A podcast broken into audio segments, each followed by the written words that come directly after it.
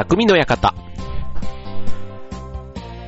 はい、川崎匠です。チョアヘオ .com の協力でオンエアしております。はい、先日はね、劇団の合宿で、えっと、南房総ね、えっと、岩井海岸の方まで毎年使わせてもらっているおめいどそうさんというね、ところで合宿2泊3日で行ってきたんですけど、あ、これ劇団のね、劇団の合宿ですけども、はい、えっと、9月の、えっと、9、10、11かな？土、金、土、日で、はい、えー、劇団フーダニット第16回公演夜の来訪者を予定しております。はい、えっと、まあ、いつものと言ったら変ですけどね、えー、このフーダニット通信に出ているメンバーはもちろんですけども、はい、あのー、まあ、初めてではないんですけどね、えー、津田清くんというね、あのー、湯ののれんという前にあの、箱根の旅館のやつで板前の役をね、一緒にやったメンバーも今回ね、もっとセリフの多いちゃんとした役って変ですけど、はい、出てきますので、あの、レアポケモンではないですけどね、あの、そういう、あの、役者を見れる楽しみを、はい、皆さんた、えー、楽しみにしていただけたらと思います。はい、まあちょっとね、いよいよ夏が始まってということで、まあ梅雨もね、明けて、ね、いよいよ8月ということですから、まあ、あの、夏らしいじゃ夏らしいですけど、きえっ、ー、と、先日のね、えっ、ー、と、雷、ね、すごかったですね、関東の方は、というか、もう、あのびっくりするというか、まあ、雷と竜巻？うん、なんかもうね、この時期のこの荒れ方というか、ゲリラ豪雨のこの変化の凄さというか、なかなかこう、ね、天気予報を見ただけだと、その日のどの瞬間にこれがやってくるとかっていうところまではなかなかやっぱりゲリラっていうだけのことはあってね、読みづらいですけど、昨日の雷はね、ちょっと怖かったですね。ちょっとあの用事があって外に出歩かなかったらダメだったので、本当にね、もうズボンの膝から下がカワウソのようになってしまうような、そんな感じでしたけども、はい。まあちょっとね、怪我とかされてる方とかいなければいいんですけども、まあでもね、これから夏の時期、ね、夏が終わってもかもしれないな、まあ暑い時期はね、どうしてもこういうゲリラ豪雨がもう最近関東近辺はね、多いですから、はい。まあ、それはそれでもう、ね、起こるものとして、ね、備えるというのが大事なのかもしれませんね。はい。ということで、えー、まあ、夏ということなんですけども、えっ、ー、と、ポケモン GO ね、やっぱり未だにと言ったら変ですけど、まあ、ね、まあ、2週間ほども経つのかな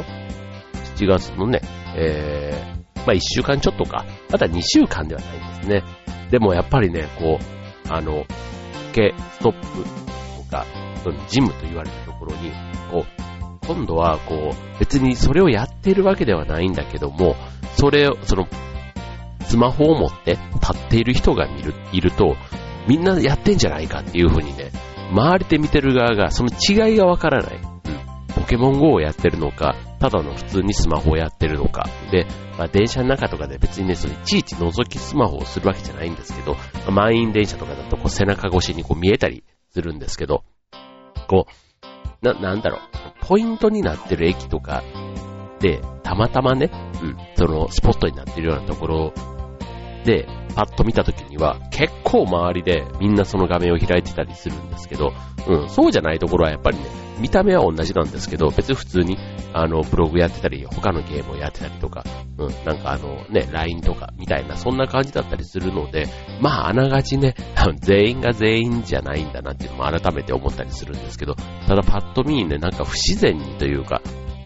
二人で画面を見合ってたりするのって大体そうだなって最近ようやくね、えー、パターンというか傾向が見えてきたんですけども、これ僕もね、一応あの、ダウンロードして、ちょっとだけね、ちょっとだけやっているユーザーだからこそ、両方の視点が見えるんですけども、あの、全然やってない人っていうのは、やっぱりこの、ある種急激に湧いたブームに対して、何らかね、やれる環境があるのにやらないっていうのはね、なんかちょっと、ある種の反発というか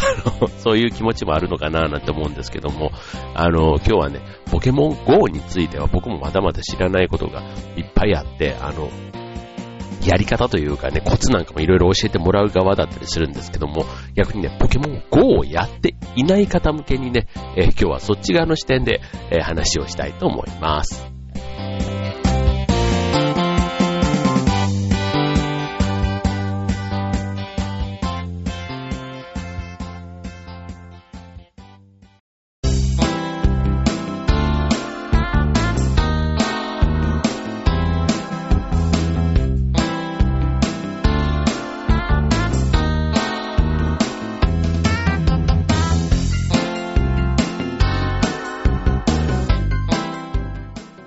はい、えー、今週のテーマは、ポケモン GO をやっていない人向けの、えー、ポケモン GO 講座ということでお送りいたします。はい、えー、まあ、ゲーム自体に僕もスマホのゲームって、あの、本当にピンボールじゃないけども、なんか簡単なね、えっ、ー、と、ちょっとした本当にもうあの、一方通行とか、ね、バーッと進んでって、なんか衝突しないように避けるゲームだったり、全然あの、本当に、ちゃんとしたゲームをなんかダウンロードしてやるほどでは全然ないんですが、本当に簡単なシンプルなゲームをやったりすることの方が全然多いんですけども、まあ今回のね、このポケモン GO、まあ海外でね、もともと7月の頭にリリースされてね、それが結構ね、日本の発祥のゲームというか、ね、ということで結構話題にもなっていました、まあゲーム自体はね、開発したのはアメリカの会社ですけども、まあキャラクター自体がやはり日本発祥のね、えー、初のキャラクターということなので、まあどうしても日本人もね、すごく興味がある。あとは、ポケモン自体をね、知らない世代。僕らなんかもそうですけども、今の30代ぐらいだと結構ね、ポケモン世代というか、ね、えっ、ー、と、30代前半？だから10、うーんと、10、僕より15個ぐらい若い。っていうね、まあその世代だと、小学校の時とかにポケモンがいっぱいあって、なんかいろいろそのルールとかもね、知ってるみたいなんですけども、まあそれでもね、30って言ったら立派な大人ですよ。うん。だから、ちょっとね、えー、一昔前、今だったら妖怪ウォッチって言われるようなところですけども、まあ、やっぱりね、ポケモンショップとかあったこと考えると、まあ、大人の中でも結構馴染みの多い方はいらっしゃると思うんですが、まあ、それでも、あの、そうじゃない人たち、まあ僕とかもピカチュウぐらいしか知らない人たちでも結構夢中になってしまう。で、これどういうゲームなのかということでね、改めて、これはもうあの、ポケモン GO ってさ、って何、何なのっていうふうにね、もし年配の方から聞かれた時にね、これこれこうでこうでって今流行ってる理由と、それはまあ、やってる人はね、まあ、いろいろこう語れると思うんですけど、やってない人からしてみたら、まあ、それをね、うまくまとめると、要はこういうことなんですっていう話をね、今日伝えるといいですよっていうのを、話したいなと思ってます。はい、まずあの、このポケモン GO ね、遊ばない人にとって、ね、まあ今、このブームがね、どうなっているのかというところなんですけども、えっ、ー、と、よくあのスマホのゲームで言うと、パズドラって言われるパズルドラゴンズとか、あとは脳トレゲームみたいなやつとかね、結構あったと思うんですけども、あと、ドラクエとかね、ファイナルファンタジー、あと、えー、スーパーマリオみたいに、いろんなゲームがね、ブームになって、あの、その、やりはしないけども、えー、ゲームの名前はね、みんな知ってるっていうの多いんだと思います。僕もね、あの、ファイナルファンタジーとかはあんまりしなかったんですけど、まあドラクエはね、よくやってましたけども、まあそんな感じでね、そのゲームによってもこう、まあ好みがあったりするので、まあ、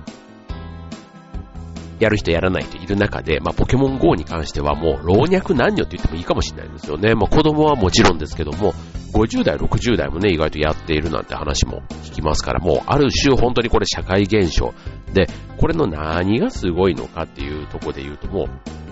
ニュースとかでもね、いっぱい流れてるように、その多くの人がダウンロードして、まあ、プレイヤーというかね、あの、ハンターっていうんですか？うん。になって、街中のあらゆる場所でポケモンを探している状態が発生したということなんですね。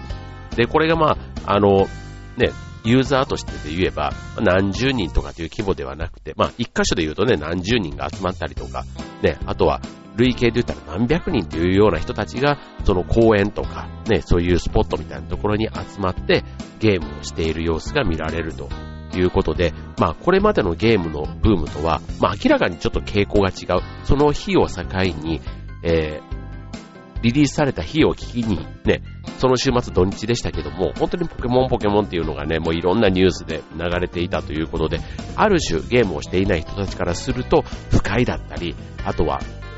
ね、なんかあの、歩きスマホの人たちで、あとはその、いない時間帯の公園に人がいっぱいいる状態とかね、で、それをね、まあ気持ち悪いっていう風にね、思う人とか、あとはある種、なんかちょっと怖いっていう風に思う人もいたっていうのは、まあ実際ね、えー、そうなのかもしれませんよね。うん。まあ、あの、やること自体ね、別にそんなに人に迷惑をね、かけていなければ、っていうか、かける、かけなくてやろうと思えばやれるゲームので、まあ、その辺のね、マナーというかモラルの部分だけを気をつけてやっていけばいいんだろうな、なんて思いますね。はい。まあちょっとね、その、はい。じゃあ続きは次のコーナーで。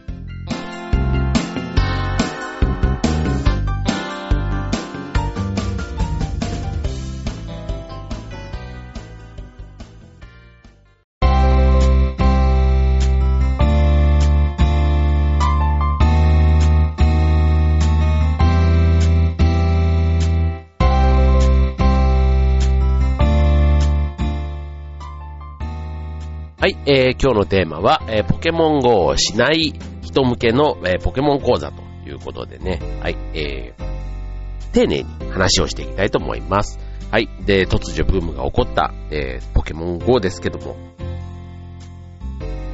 この、えー、トラブルと言われるとこで言うと、別にあの、遊んでること自体は悪くない。というところで、えー、このきちんと誰かに迷惑をかけないように、あとは事故を起こさないように。で、よくあの、ネットとかだと、例えばこれでね、脇見、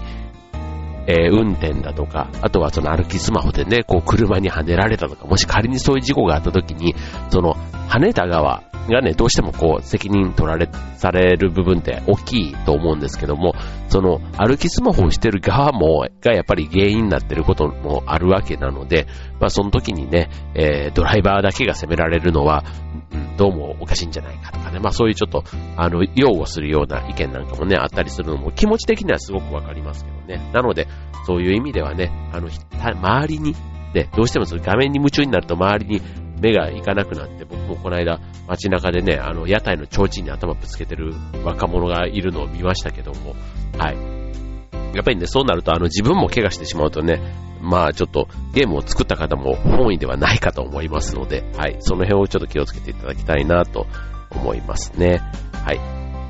で、このゲーム、えっ、ー、と、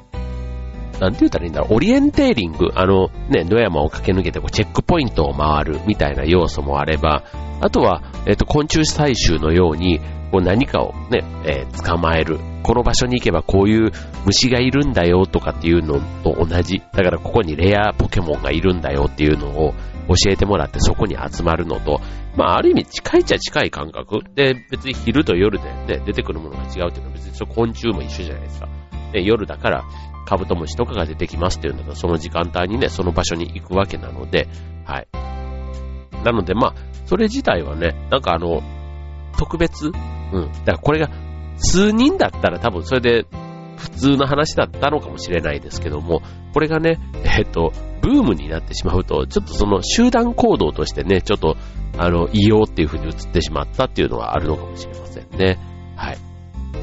で、これあの、ゲームのルールですけども、まああの、簡単に言うと、その、虫取りのような感覚のものなので、自分の住んでいる地図の上に、まあ、ポケモンが現れて、それをモンスターボールっていうアイテムを使って捕まえるわけです。で、これはこれでまちょっとゲーム性みたいなところがあって、投げ方によってね、えー、捕まえたり捕まえられなかったりするっていうところもなんかちょっと虫取りに似てるところはあると思います。で、あとは、まあ、昆虫採集ってことで言えば、まあ、トンボだ、カマキリだ、バッタだ、蝶だっていう風にね、虫の種類もたくさんいるように、えー、まあ、いろんな種類のポケモンが集められたら単純に嬉しいし、あとは珍しいポケモン、ね、えっ、ー、と、カブトムシとかクワガタとかになってくると、さらにね、ちょっと興奮するっていうのもね、あの、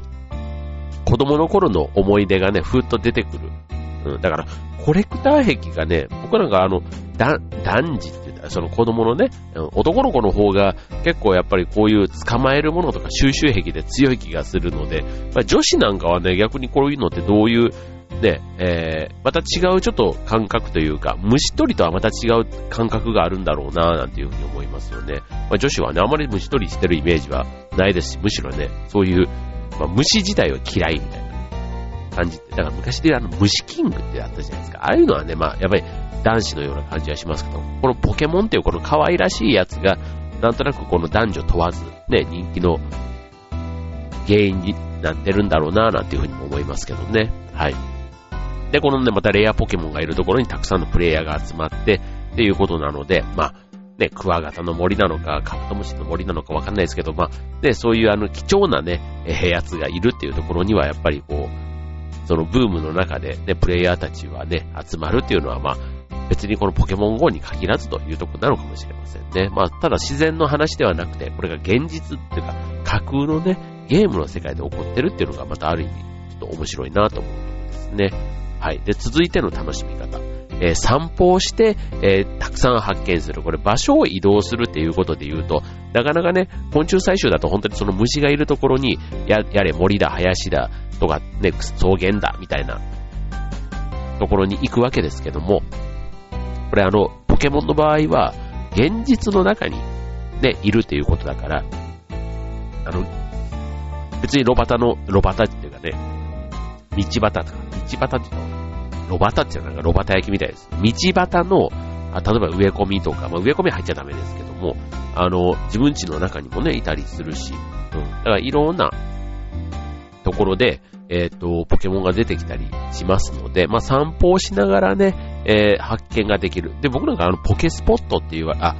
ポケストップ、ポケストップって言われる、あの、アイテムとかをね、いろいろもらえる場所っていうのがあるんですけども、それが、えっと、実際のね、自分の住んでいる街の、なんか意外とした、でこう意外なモニュメントというか、ね、あの、公園の看板とか、あとは道路のなんか標識じゃないですけども、ガードレールの模様とかね、なんかいろいろね、あの、石像とか、なんか、なんか、あの、普段だったら目に留まらないところが、意外とそういうストストップになって、ポケストップになっていて、うん。普段だったら気づかないところを、あ、ここってこんなんだったんだってね、なんか見る機会にはなって、ちょっとそれはそれでね、新しい気づきが、あの、住み慣れた街に関しては、そういうのもあって面白いなっていうふうに思いましたね。で、そういう感じでね、特にあの、子供たちからすると自分の街再発見みたいなところで、うん、なんか使い方としてはね、なんかもっと、あの、結構雑、雑なストップ、ポケストップがたくさんあるんですよね。えー、みたいな、なんか、あの、店の、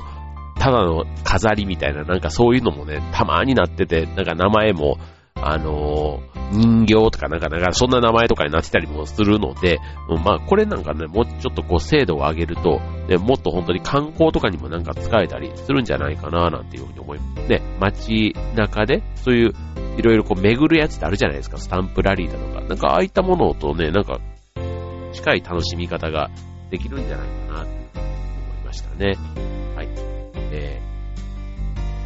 あと、えっ、ー、と、歩きスマホがよく問題になっていますけど、これ別にね、歩きスマホする必要実はないんですね。あの、確かに持って行って、こう歩いてるとね、その歩いた距離によってもなんかいろいろ変わってくるっていうのがあるんですけども、実際にあの、モンスターが出てくるとブルブルって震えたりするので、震えた時点で端に寄ればいいわけですよ。別に歩きながらやらなくてよくって、うん。で、モンスター捕まえるときって歩きながらだとなかなか捕まえづらいから結局立ち止まるんですね。で、立ち止まるときにそれが道の真ん中で立ち止まるから、あの、迷惑になったりもするわけなので、別にそれあの、端っこに寄って、ね、歩道の端によって、ね、自分のペースで捕まえればいいということで言うと、この辺なんかもね、いろいろその、せわしいというかね、流しながらスマホとかね、そういうことじゃなくても、まあ、どっちかね、せっかくゲームや楽しんでんだったら、そういうね、やっぱりこう迷惑の原因だとか自分が事故を起こす原因とかをなるべくない中でね、やれた方がいいということで、この、えっ、ー、と、歩きスマホに関しても、だから歩か、歩きスマホをしないと別にできないゲームではないということを、もう一回理解していただけるといいかなと思いますね。はい。で、えー、ですね。はい。ということで、えー、ポケモン GO をしない方にはなんとなく、えー、ポケモン GO のポイント、ご理解いただけたら、あとは人に話すときには、今ぐらいのところまでこうね、えー、噛み砕いて言うと、あの、良いのかもしれませんね。